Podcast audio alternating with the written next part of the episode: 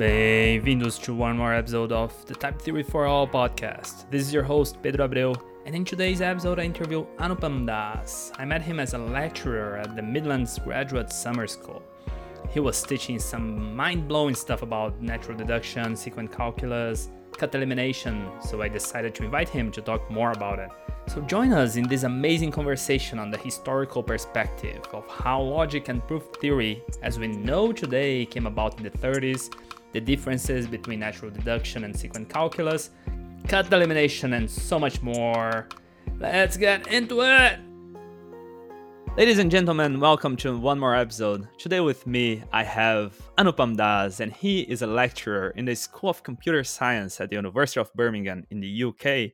He was a Marie Sklodowska-Curie Fellow at the University of Copenhagen. He has postdocs at École Normale Supérieure de Lyon and École Polytechnique. He's done his PhD at University of Bath in 2013 and have a master's in mathematics in the University of Oxford in 2010. Thank you so much for joining us today, Anupam, and welcome. It's a pleasure, Pedro. I'm happy to be here. I actually have a, a, super random question, but which department exactly do you sit in in Birmingham? Uh, um, as you said, I am in the School of Computer Science. It's a good question because my, my background was really in mathematics. And um, I think, I mean, I have this confession that I say to everyone who asks me that I still don't really know how to program. So I never learned programming. Uh, so I'm, pro- I'm, probably one of the few lecturers in computer science, few people who made it to lecture in computer science without knowing how to program. But there are logicians in other departments at Birmingham, which which makes it very interesting. Right. I'm always I'm always kind of curious. Like that. The reason why I ask this question is because you actually work more in the you know logic side of computer science, right? So you could you could fit in philosophy department, you could fit in mathematics department, and you can fit in in computer science department too, right? Yeah, I actually started out learning, um, studying mathematics and philosophy before I transitioned into mathematics. Um, but yeah, I think in what I do in proof theory, you do see people from all of these different disciplines uh, at play, and they just, you know, they have similar technical tools in play, but they study slightly different questions. So, you know, you see proof theorists in philosophy departments, you see proof theorists in mathematics departments, and so on. Right, right, right. That is that is really cool. And the reason why I invited you for for for to be here today is because we met at the Midlands Summer School, and I have such an amazing time with your lectures, with your lectures. And you know, I, I, I was thinking we could we could make an episode just to talk about logics. You know, like talk about what was going on. You know, like you were you spent a lot of time talking about cut elimination, talking about how Gentzen was a person ahead of his time, and all of that. And I'm like, man, we need to talk about proof theory. There's so much cool stuff happening there. So, how about you give us? We start off by you giving us a little historical background of, you know, right before Turing and Church come up with lambda calculus, there is a lot happening in the field of mathematics, of logic. How, why, why don't you give us a little bit of, of taste of what is going on then? Well, that's quite an ominous question, but you did warn me in advance that you'd ask me this, so I, uh, I, I, prepared something I'll say. So, first thing I'll say is, for, for details of historical stuff, I mean, pl- please just read something that's got citations, like the Stanford Encyclopedia of Philosophy is very good for this. Um, but I think maybe the answer that you're looking for is my personal viewpoint of, of what things were significant and what things weren't.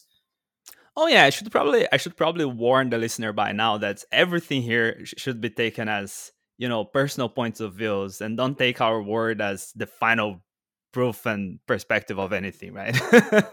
yeah, and in particular, there's there's just so many good resources to actually um, learn for yourself about the actual facts. But I can tell you what what I thought um, was significant, and and maybe I'm biased because of the way I learned it. So when I when I was a first year undergraduate doing mathematics and philosophy, I remember reading Frege's Foundations of Arithmetic and learning about that whole historical episode, and it somewhat you know really cemented my viewpoint of the history of logic. So in broad terms, the 19th century was a story of this reemergence of foundations and logic and wanting to understand what mathematics was founded upon because you know all of this calculus and analysis that had been developed was all very wishy-washy. There was this idea of infinitesimals, uh, dy by dx, this kind of stuff. And so people wanted to know what this stuff was founded upon. And so for me, to this end, the first serious um, attempt, the first serious piece of work that um, tried to create the foundations of arithmetic was Frege's Foundations of Arithmetic, his, his uh, Begriffsschrift. Um, and his idea was quite simple. He wanted mathematics to be seen as an extension of pure logic.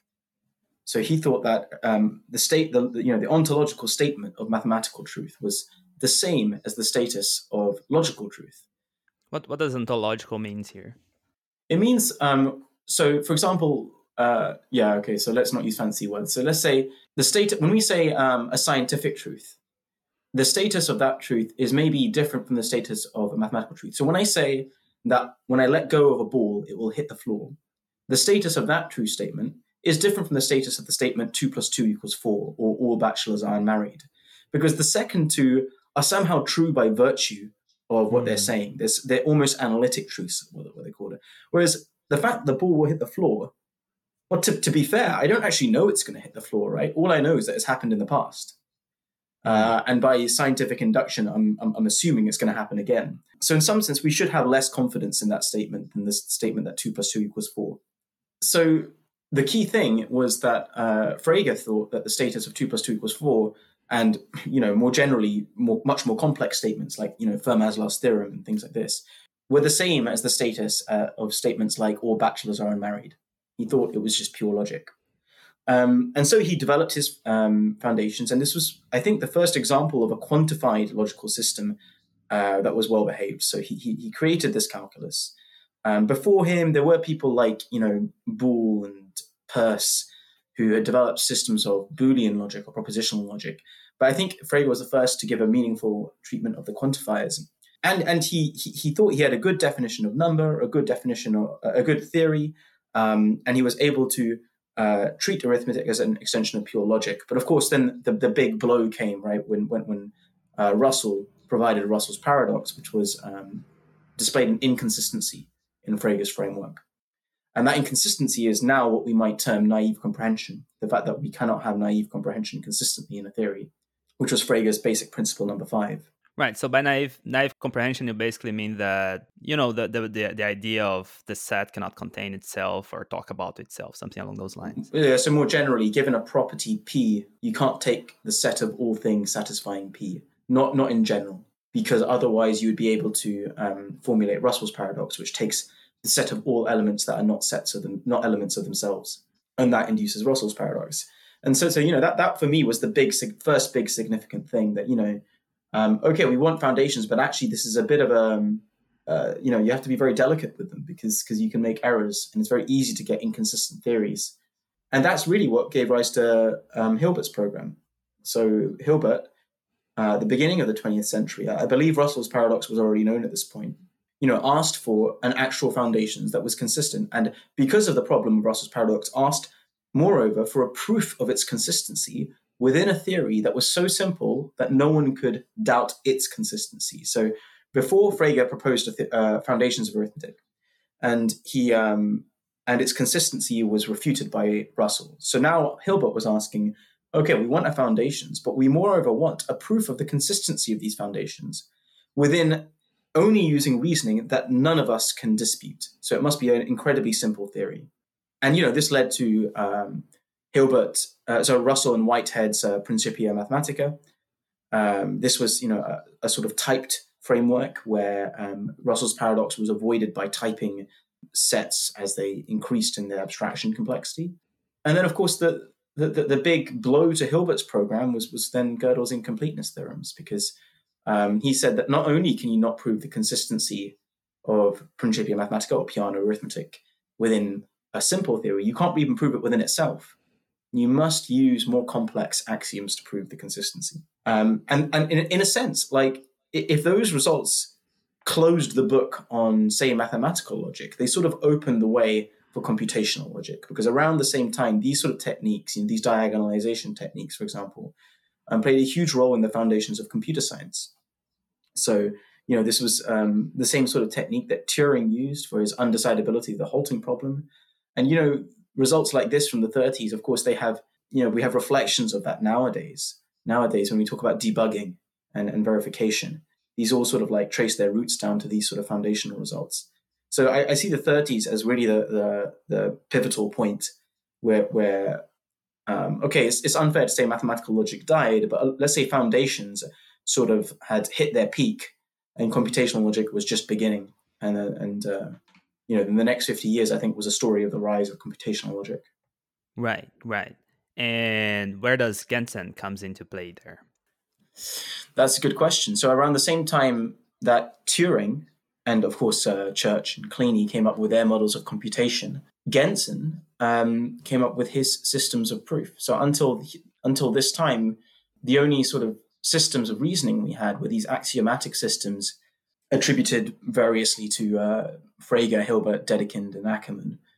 And these gave us ways of reasoning. And of course, Gödel did prove the completeness theorem for these um, for these systems, but we had no way to actually manipulate proof. We had no idea, no way to actually, you know, do some proof theory with them. And so Gentzen introduced natural deduction and uh, the sequent calculus. And if, if Gödel's results, his incompleteness theorems, were kind of a pessimistic result, you know, they were saying that there are things that we cannot prove and we can't even prove our own consistency and that sort of thing, then, then Gentzen's results are much more optimistic because he proved his famous Hauptsatz, the cut elimination theorem. And this states that, you know, of the things we can prove in, in pure logic, not arithmetic, but at least in pure logic, um, at the very least, you know, we can prove them without making any guesses. We don't have to make any clever mathematical guesses in order to prove them.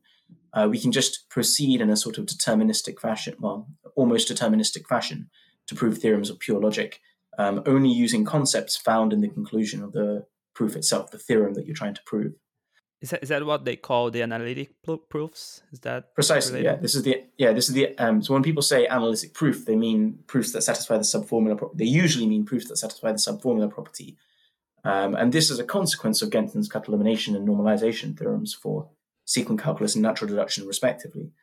And I think, at, like I said, at the time, this was uh, you know we we had the inception of something like computability theory because of the work of Turing, but also of Kleene and Church um, and we at the same time had the inception of modern proof theory, because um, until then, you know, people weren't doing proof theory; they were just doing formalized reasoning.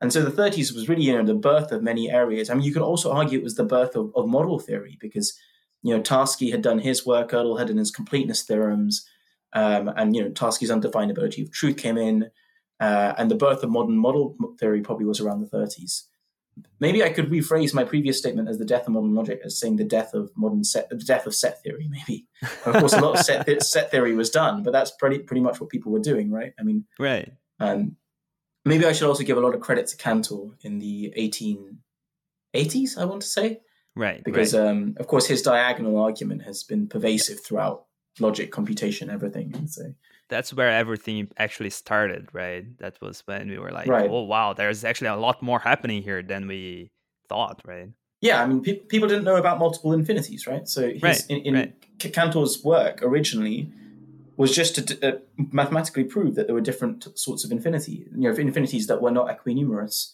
and, and and people just didn't know that until the 1880s, 1890s.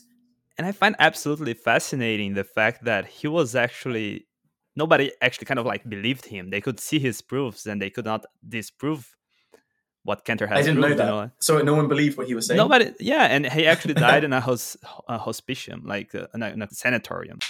I think I only know that from Logicomix, actually, and I, am weary, weary of how accurate Logicomix is well it's i don't i don't know if he was he was probably not put there because of you know like his mathematical stuff. There was most likely other stuff happening but people just didn't believe his proofs. Like he could see that there is this multiple infinities but nobody actually could make sense at that time. So he was a lot ahead of their time in the 80s right? And and set definitely set the ground for what was happening here in the 1930s which which we're talking about.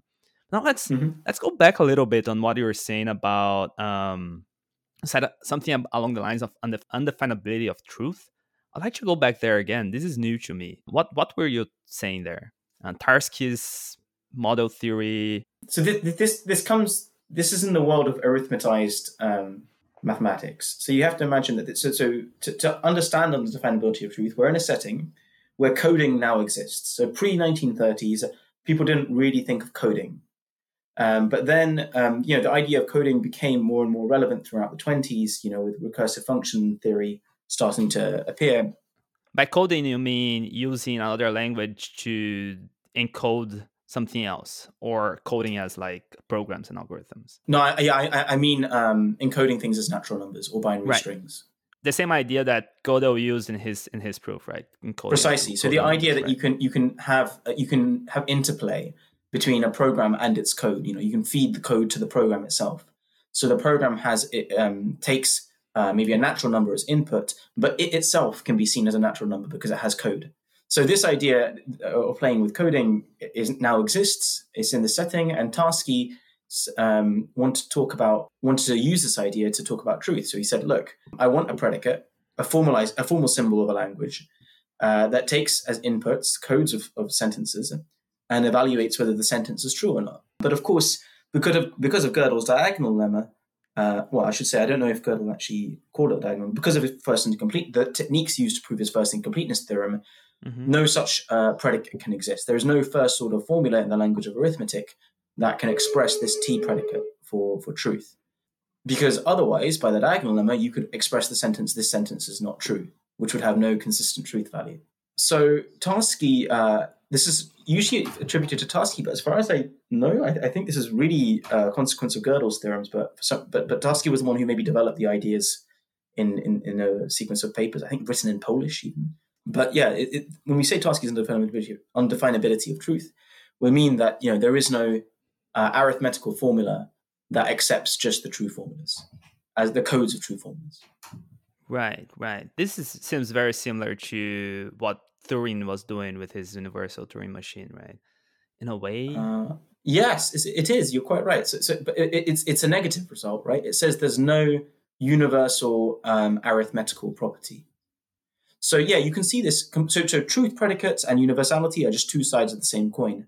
So what does universal Turing machine say? It means there is a universal sigma one predicate, right? So sigma one means you have an existential quantifier and uh, then a recursive uh, matrix.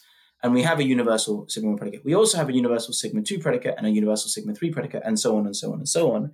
What we don't have is a universal predicate for them all at the same time. Not, not that it is self arithmetical.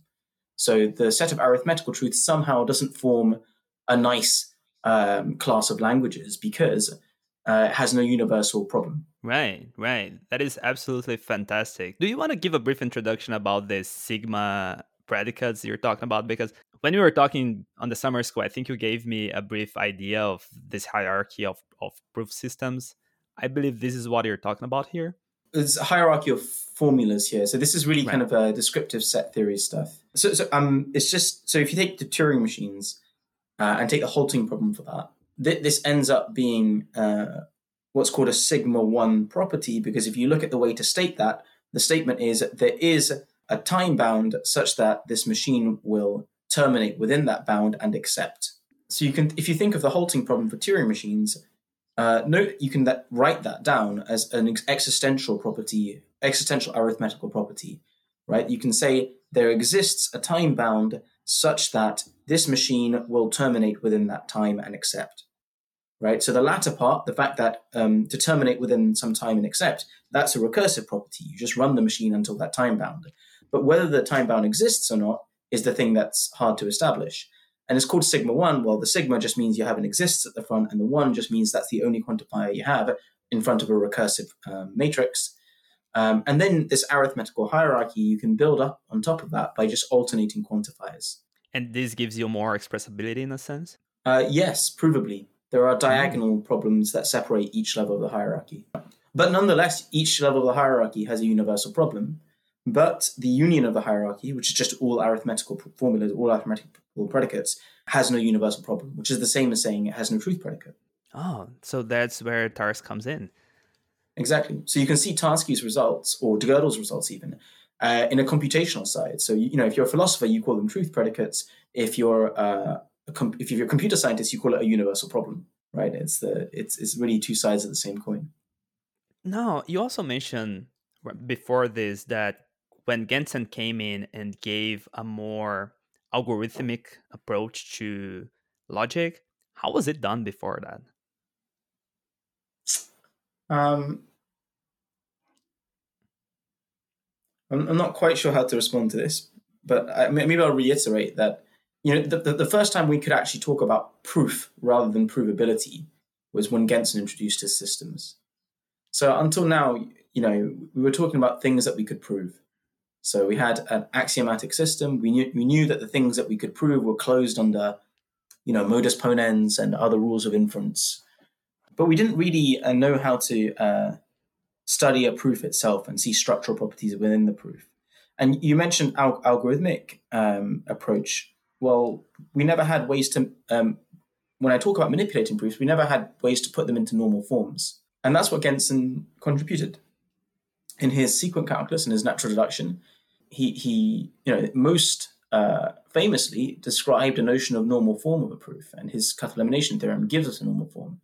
And of course, w- what's amazing about that is many years later, the works of you know Curry and Howard gave us ways to see these normalization processes, namely for natural deduction, as uh, as computation itself.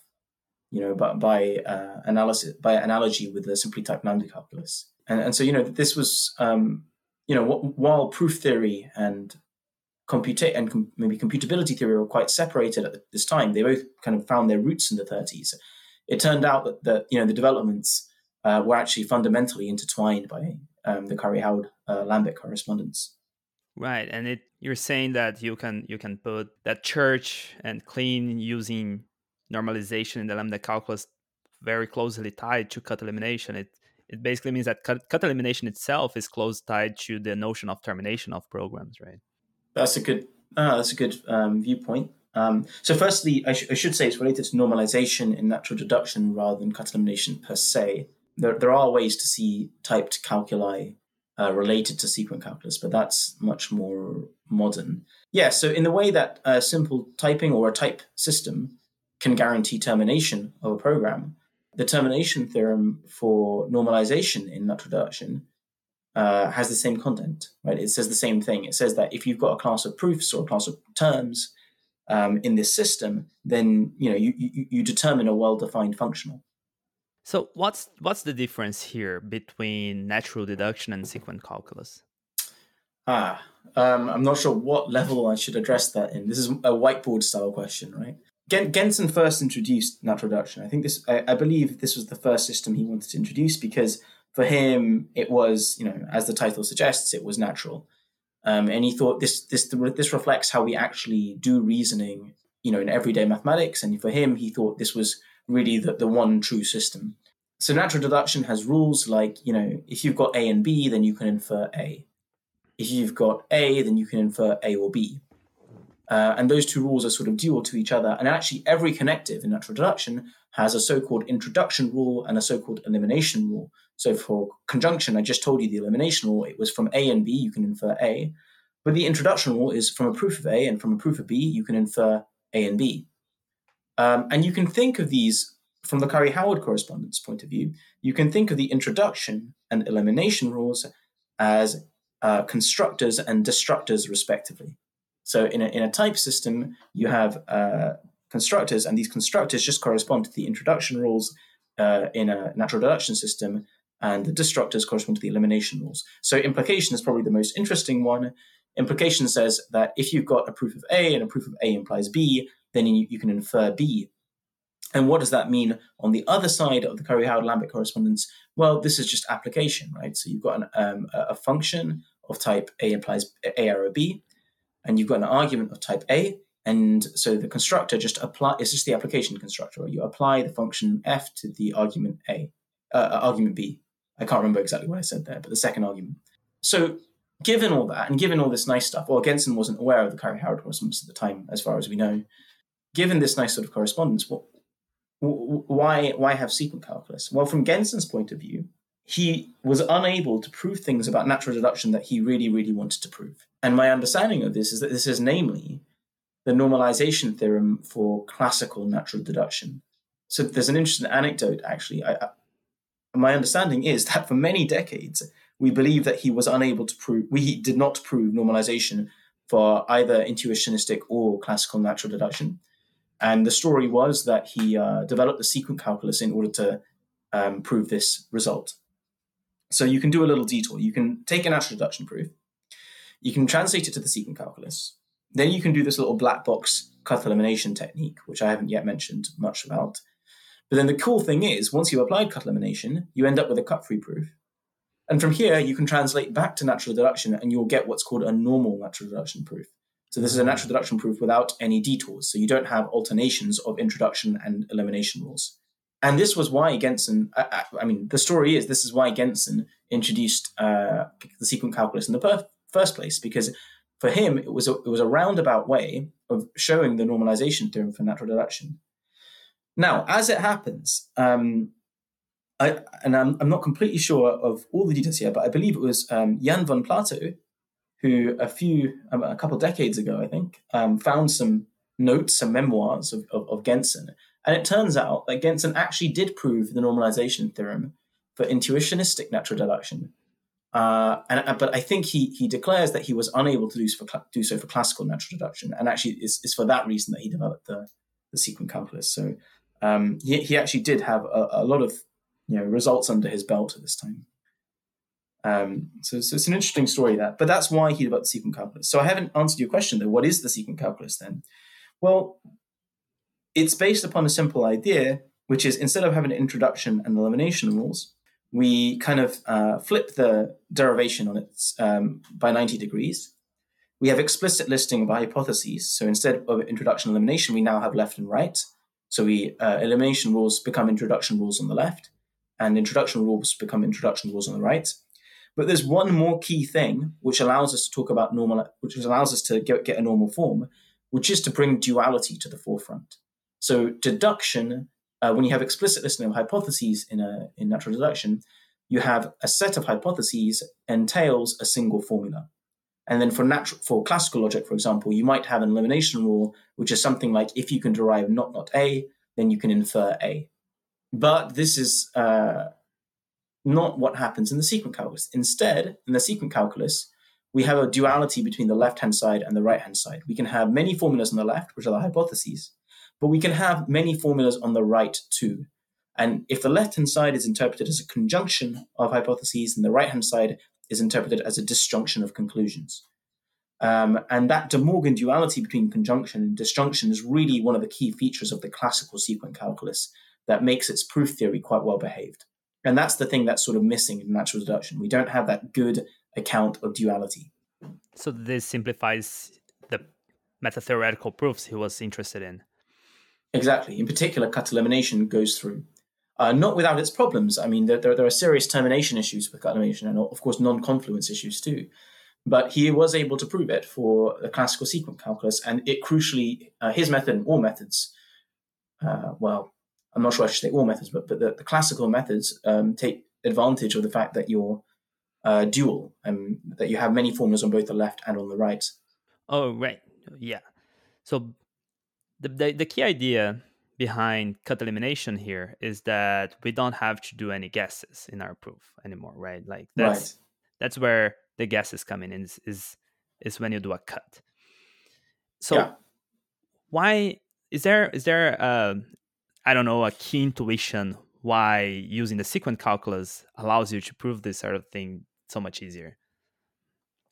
Uh, that's a really good question. Um, I think so. For, when you speak to a structural proof theorist, what do they do when they try to get rid of something? So there's usually a phenomenon like you know, say guessing or non-analyticity, it might be called, and you want to eliminate this phenomenon in your proof. So what they usually do, as a structural proof theorist, is they'll take the rule in question, you know, the the the the, the culprit, They'll take the culprit and they'll start trying to eliminate it. How do they eliminate it? Well, they do the only thing they can. They push it up the proof until somehow it disappears completely. But as they're doing it, they realize that they get blocked at certain points. So they then have to generalize that phenomenon so that they can go past that step. And eventually they get a general phenomenon uh, that they're able to eliminate completely that subsumes the original phenomenon.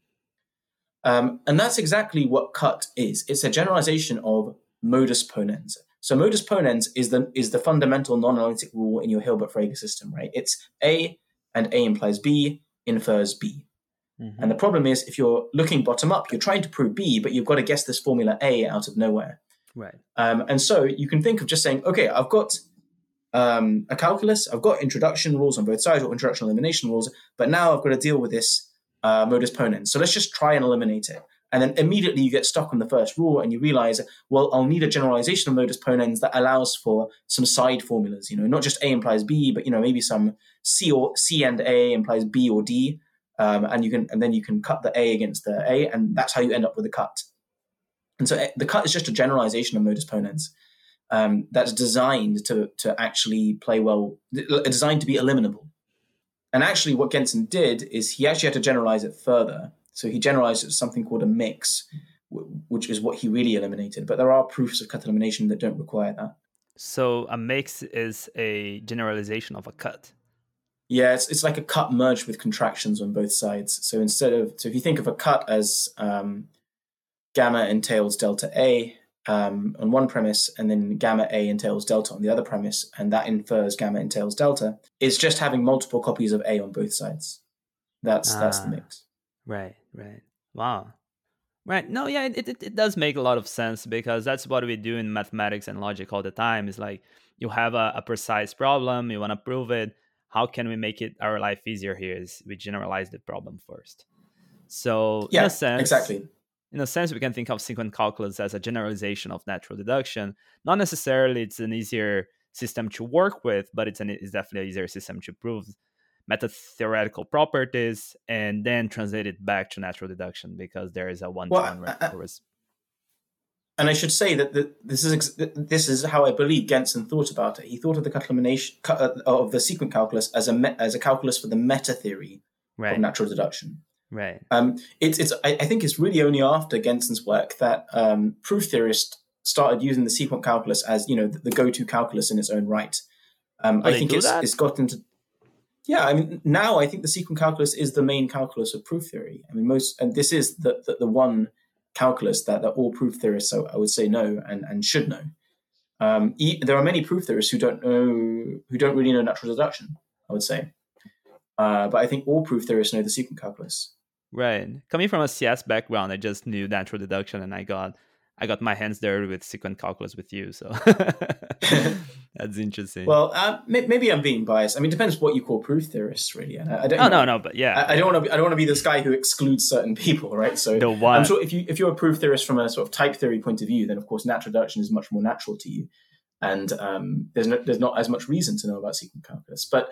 You know, so I started out um, doing some proof complexity, and in, in, in proof complexity, uh, you talk about Frege systems, and then at a stretch, you talk about the sequent calculus or, or maybe a Tait calculus. Or in the proof theory of arithmetic, actually, many people talk about things that are closer to sequent calculus than natural deduction. They're, they're called Tait calculi. And, uh, you know, I, I, don't think many people really think about natural deduction there. I, I think proof mm. sequent calculus right. is, the, is the most interesting thing. Well, well, in a sense, we can also argue that proof theorists are interested in meta theoretical properties, so it makes a lot of sense to use something more close to sequent calculus, right? Yeah, yeah. I, I, think I think methodological reasoning is much easier for the sequent calculus. So certainly, you know, I mean, if I, if someone asked me to go away and prove the consistency of arithmetic, uh, I would turn to the sequent calculus uh, immediately. That said, um, just recently we had this reading group in, in my group, and uh, we went through the proof of the consistency of arithmetic in the Troelstra-Schwichtenberg book, Basic Proof Theory, and they do it in natural deduction. So and I was rather convinced from that exposition that actually the natural deduction proof was quite, you know, was fine. It, it, works fine there. I just wasn't used to it.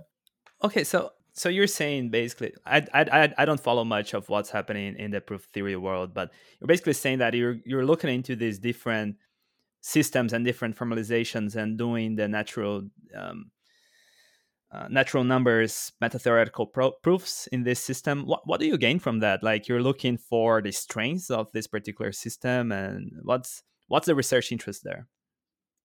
Uh, that's a good question. I mean, I mean so let's say i mean w- without um, getting into actual strength measures and stuff some of the fa- beginning motivations of proof theory were also coincided with the motivations of hilbert's program. So we want to prove the consistency of, say, Peano arithmetic. Okay, so Gödel tells us that we can't prove it within Peano arithmetic. Before we continue, do you want to give a, a brief explanation of Peano arithmetic, just in case our listeners are right. not familiar? So, so Peano arithmetic. So, so uh, broadly speaking, you can think of this as the theory of induction. So you have first order logic. The language is just the language of arithmetic. So you have a symbol for zeros, a symbol for, for successor, uh, addition and multiplication, and let's say inequality. Um, and from here, you can write down, you know, a lot of undergraduate mathematics can be written down in this language. Maybe not analysis, but certainly a lot of first order number theory uh, can be written down in this language.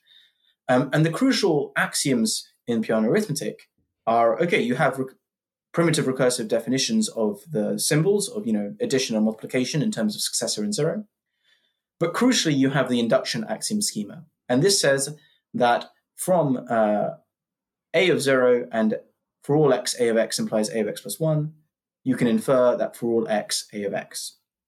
Okay, so is this the usual induction? And right. so I would say Peano arithmetic is really the first order theory of induction that, um, over the language of arithmetic. It's, in a sense, it's the weakest system which we can do interest in mathematics, right?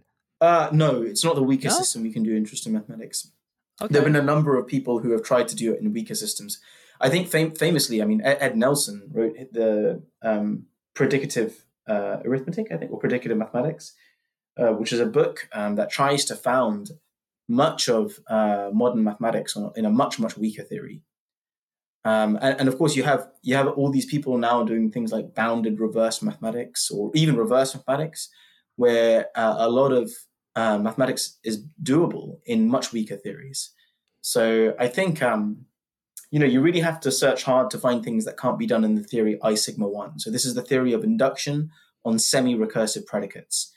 Um, so induction on things like the halting problem, right? And mm-hmm. um, in this theory, it turns out you can you can well define all the primitive recursive functions and only the primitive recursive functions. So, so things that you can't prove in this theory are things like well definedness of the Ackermann-Peter function.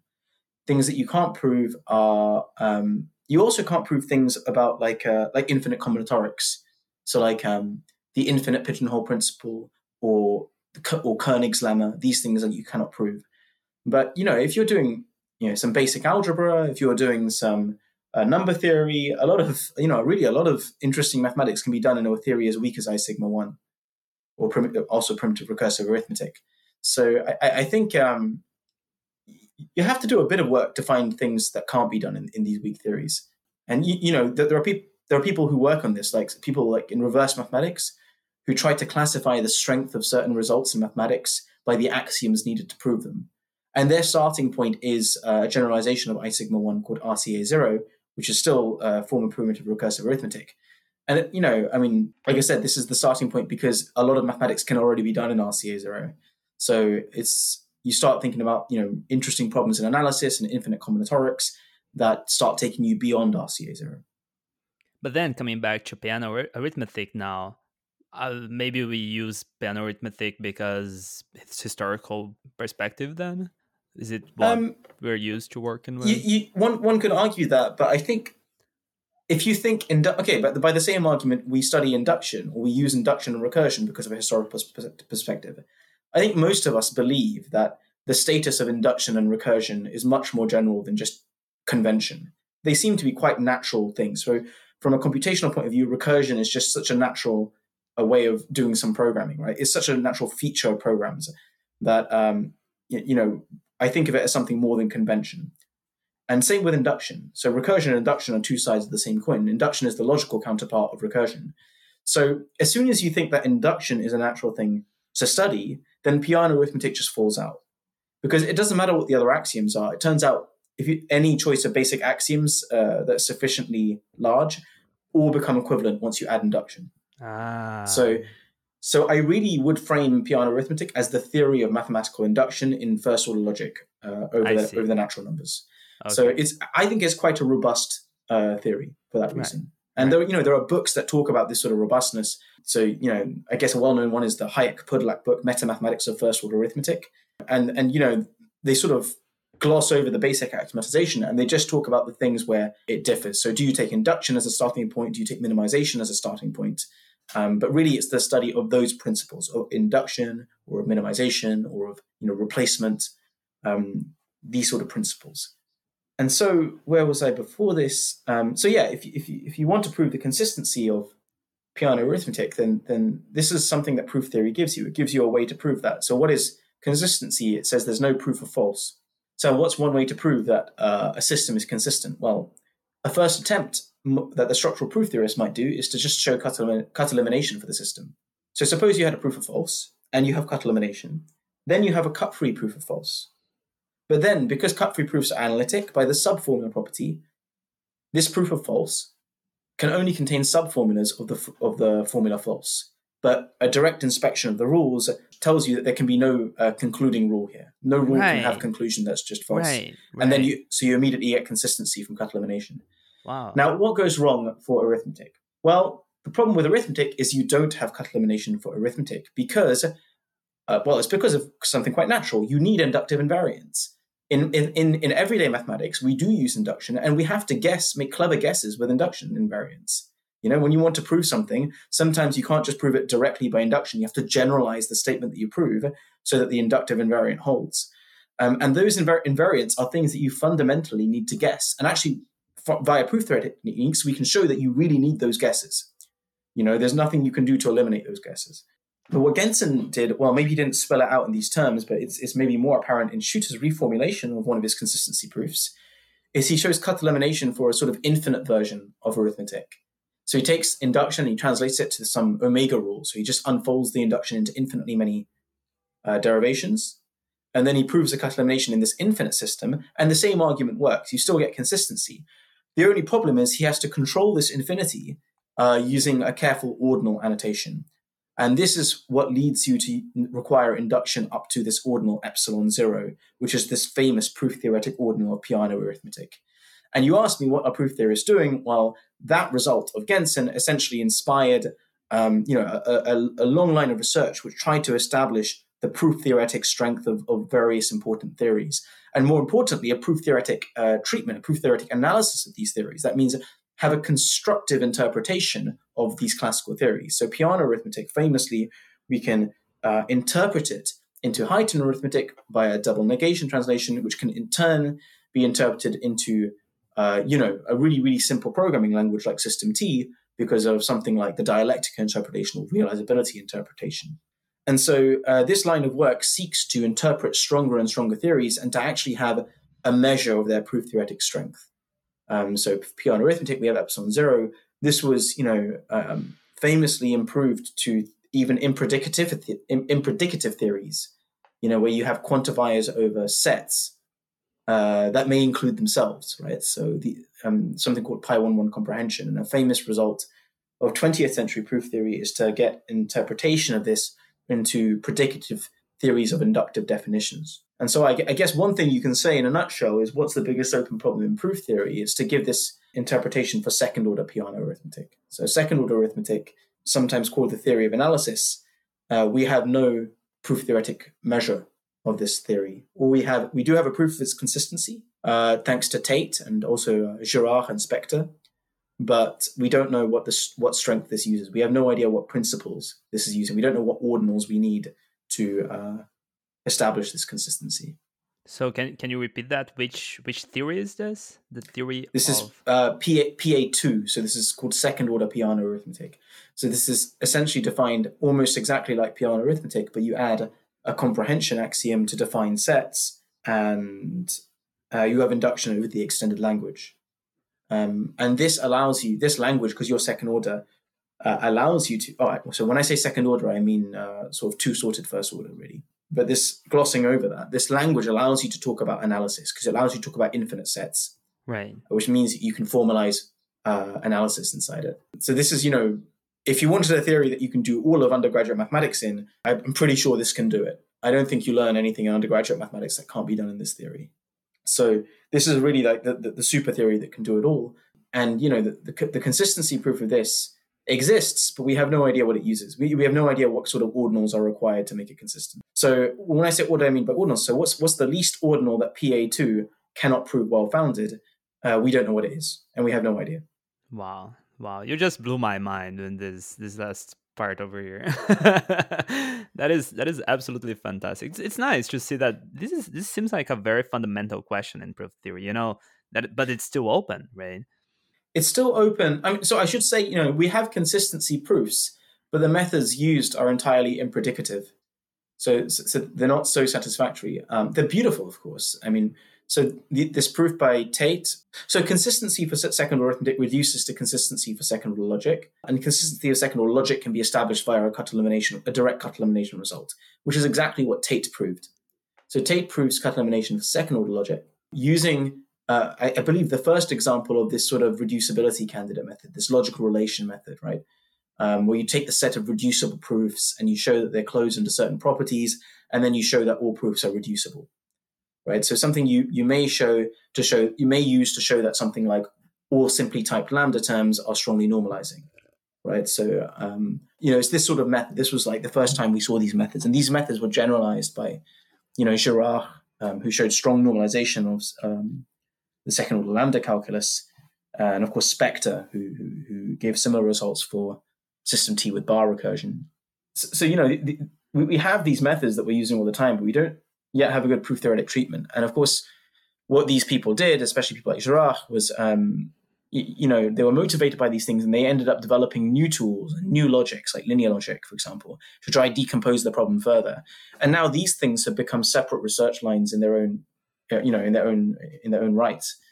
Um, and so proof theory is, you know, maybe changing again. It's now much more structural than it used to be. So you know, you, you can say that we want to understand proof theoretic strength, but now the tools for it are very, very structural. It's about cut elimination and understanding the structural proofs. And um, in the background, there's this whole question of identity of proofs.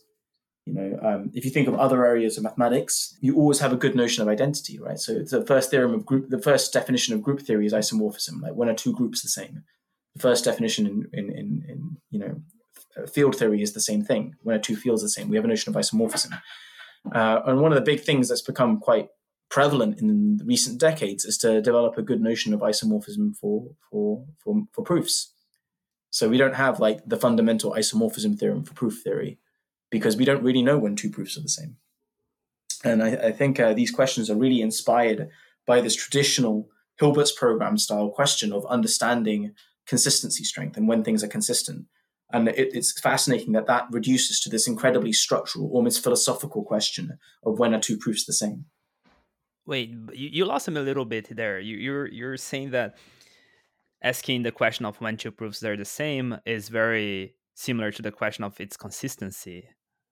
I'm, I'm saying that the question of consistency somehow almost reduces to that. So if you trace the the line of proof theory from like you know early 20th century to, to modern times, the, the, the subject matter seems to have evolved. So most proof theorists are much more of a structural nature now.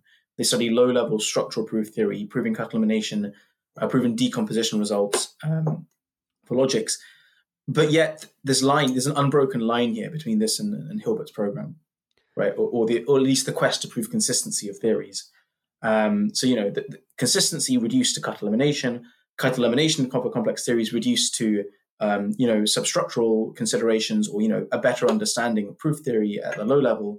Um, and, and so it's, and, and, you know, to understand proof theory at the low level, we all want to have a good notion of identity of proofs. And so it's quite fascinating that, you know, just this question of trying to understand consistency, you know, that you, you can really see it as being reduced in some sense, not in a formal sense, but reduced in the scientific level to this question of when are two proofs the same, you know, a really fundamental, almost philosophical question. You know, that's one reason why I think homotopy type theory is very interesting is exactly it's one of the big questions they're asking. When are these two programs the same, right? Like that's the fundamental um, question that is trying to address early on, right? With the univalence axiom in some sense.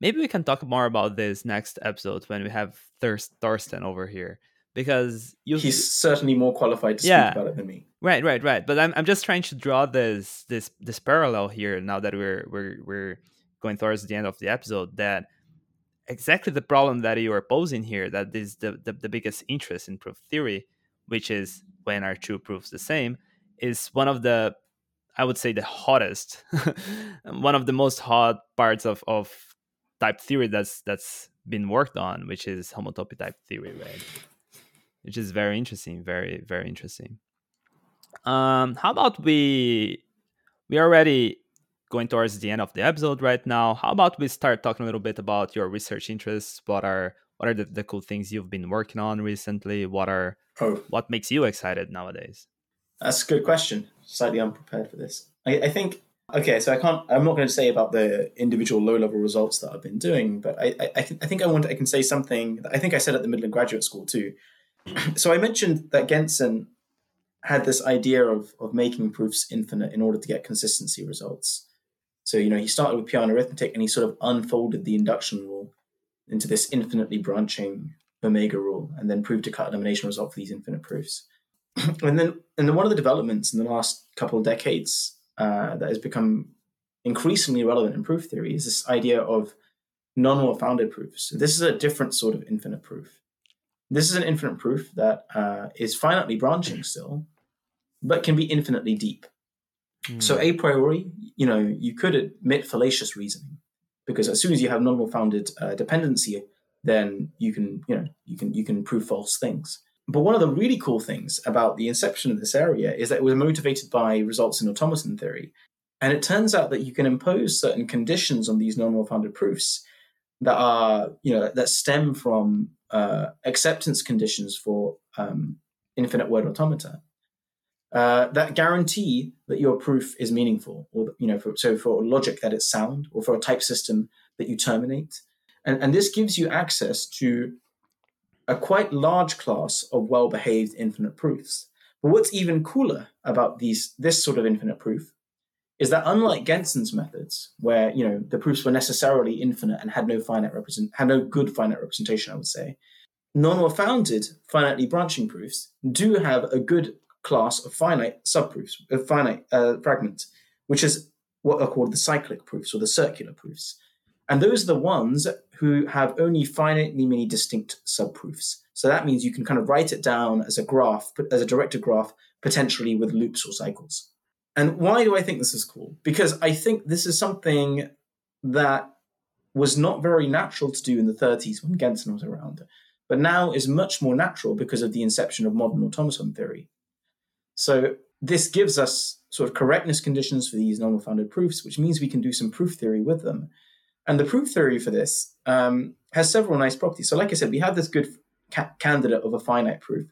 And this good candidate allows us to develop even more metalogical results than we could before. So before, you know, I said that cut one of the, or sequent calculus, one of the good things about this is that we can prove meta theorems. You know, for example, Herbrand's theorem or Craig's interpolation theorem, uh, all these famous theorems. Well, we can't do that with these infinite proofs. We can prove some things like consistency, but not all things because of the infinite nature. However, with cyclic proofs, because they have because they're finitely representable, sometimes we can. So there are many results now that try to use cut-free cyclic proofs to develop uh, things like interpolation results for modal logic with fixed points. Um, and so this is really cool that we can use this to get more metalogical results. Um, on my side, I think that these non founded proofs tell us more about the meta theory of a so the meta the meta mathematics of a theory um, than we could do with usual proofs. So I think this was already observed by by Grisha Mints back in the 70s or something that um, non founded proofs can be seen as a counterpart to non-standard models. So for each non-standard model, you can identify a class of non founded proofs that uh, identified with that model. Uh, I'm not sure he ever formalized this. I think this was always sort of informal in the background. It was in the air at the time. And this is why he developed his uh, continuous cut elimination strategy. But I digress. I think one of the things that wasn't apparent at the time was this automaton theory stuff. So I think one thing that would be really cool right now is to build a sort of bridge to have some more correspondences between proof theory and automaton theory. And I think um, this is something, this is a question we can only pose like nowadays. We couldn't pose it before because we didn't have the tools to even pose the question. But could there be isomorphisms or correspondences between classes of proofs and classes of automata in the same way that we have isomorphisms and correspondences between, say, classes of proofs and uh, classes of lambda terms? You know, like the, uh, you know, like a proof system for minimal logic corresponds to a uh, simply typed lambda term and I, I, don't think this has really been thought about that much because we didn't really have the ways to phrase this problem properly. But I think this is now emerging, and this is the sort of thing that's driving my research at the moment. That is absolutely fantastic. That's wow. I would never expect that you can actually have you know like consistent proofs that are actually cyclical and still make sense that are actually non well founded. They're actually non well founded. You mentioned right? Yeah, I can give a link to a talk I gave actually um, on cyclic arithmetic. Let's put that um, in the in the links maybe... on the description. I'll, I'll, definitely also put the Stanford Encyclopedia of Philosophy encyclopedia over there. So make sure to check out the links of the the episode. We're gonna put a bunch of cool stuff over there. Well, we are almost one hour in. Is there anything else you would like to bring to our attention that we didn't have the chance to discuss? Um, not really. I, I, I mean, you've asked me quite a lot of questions. I, uh, I've given my personal viewpoint on things. Maybe I'll just reiterate that. Um, on the historical stuff, I see things a certain way. I'm sure other people see things another yeah. way. Um, but yeah, the, yeah, the way it's better to leave it there. The way the way I look at it is like yeah it's it's it's a it's a personal perspective but in a sense is is a personal perspective of someone who has a lot of you've been in the field for a while now right? Like you have you have you have the rights to to have your your opinion. So it's it's opinion that well me particularly i just started my phd a couple of years ago so it's something that we can we can learn a lot out of. Like maybe it's not the, the entire truth maybe there's there's some pieces that are missing but in a sense we we all learned a lot from you thank you so much for for everything oh, i'm happy to have uh, participated pedro thanks for inviting me yeah thank you i am lo- looking forward for the next episode where we're gonna have a very nice discussion with Thorsten Altenkirch. We are gonna make that happen. So thank- I'm looking forward to this too. It should be fun. thank you so much for coming, and I hope everyone enjoyed it as much as I did. Once again, I hope you guys enjoyed this episode. If you liked it, don't forget to leave a nice comment in our website, www.typetheoryforall.com. But if you really, really enjoyed it, don't forget to recommend it to a friend. Growth and engagement is the best way to keep us motivated to keep producing more and more cool content for you. Spoiler alert! In the next episode, we'll have a real cool discussion of classical logic and intuitionistic logic with Anupam Das and Thorsten Altenkirch. Make sure to follow us on Twitter at p underscore grow abreu zero number zero because I always announce there when we have a new episode. I hope to see you guys next time.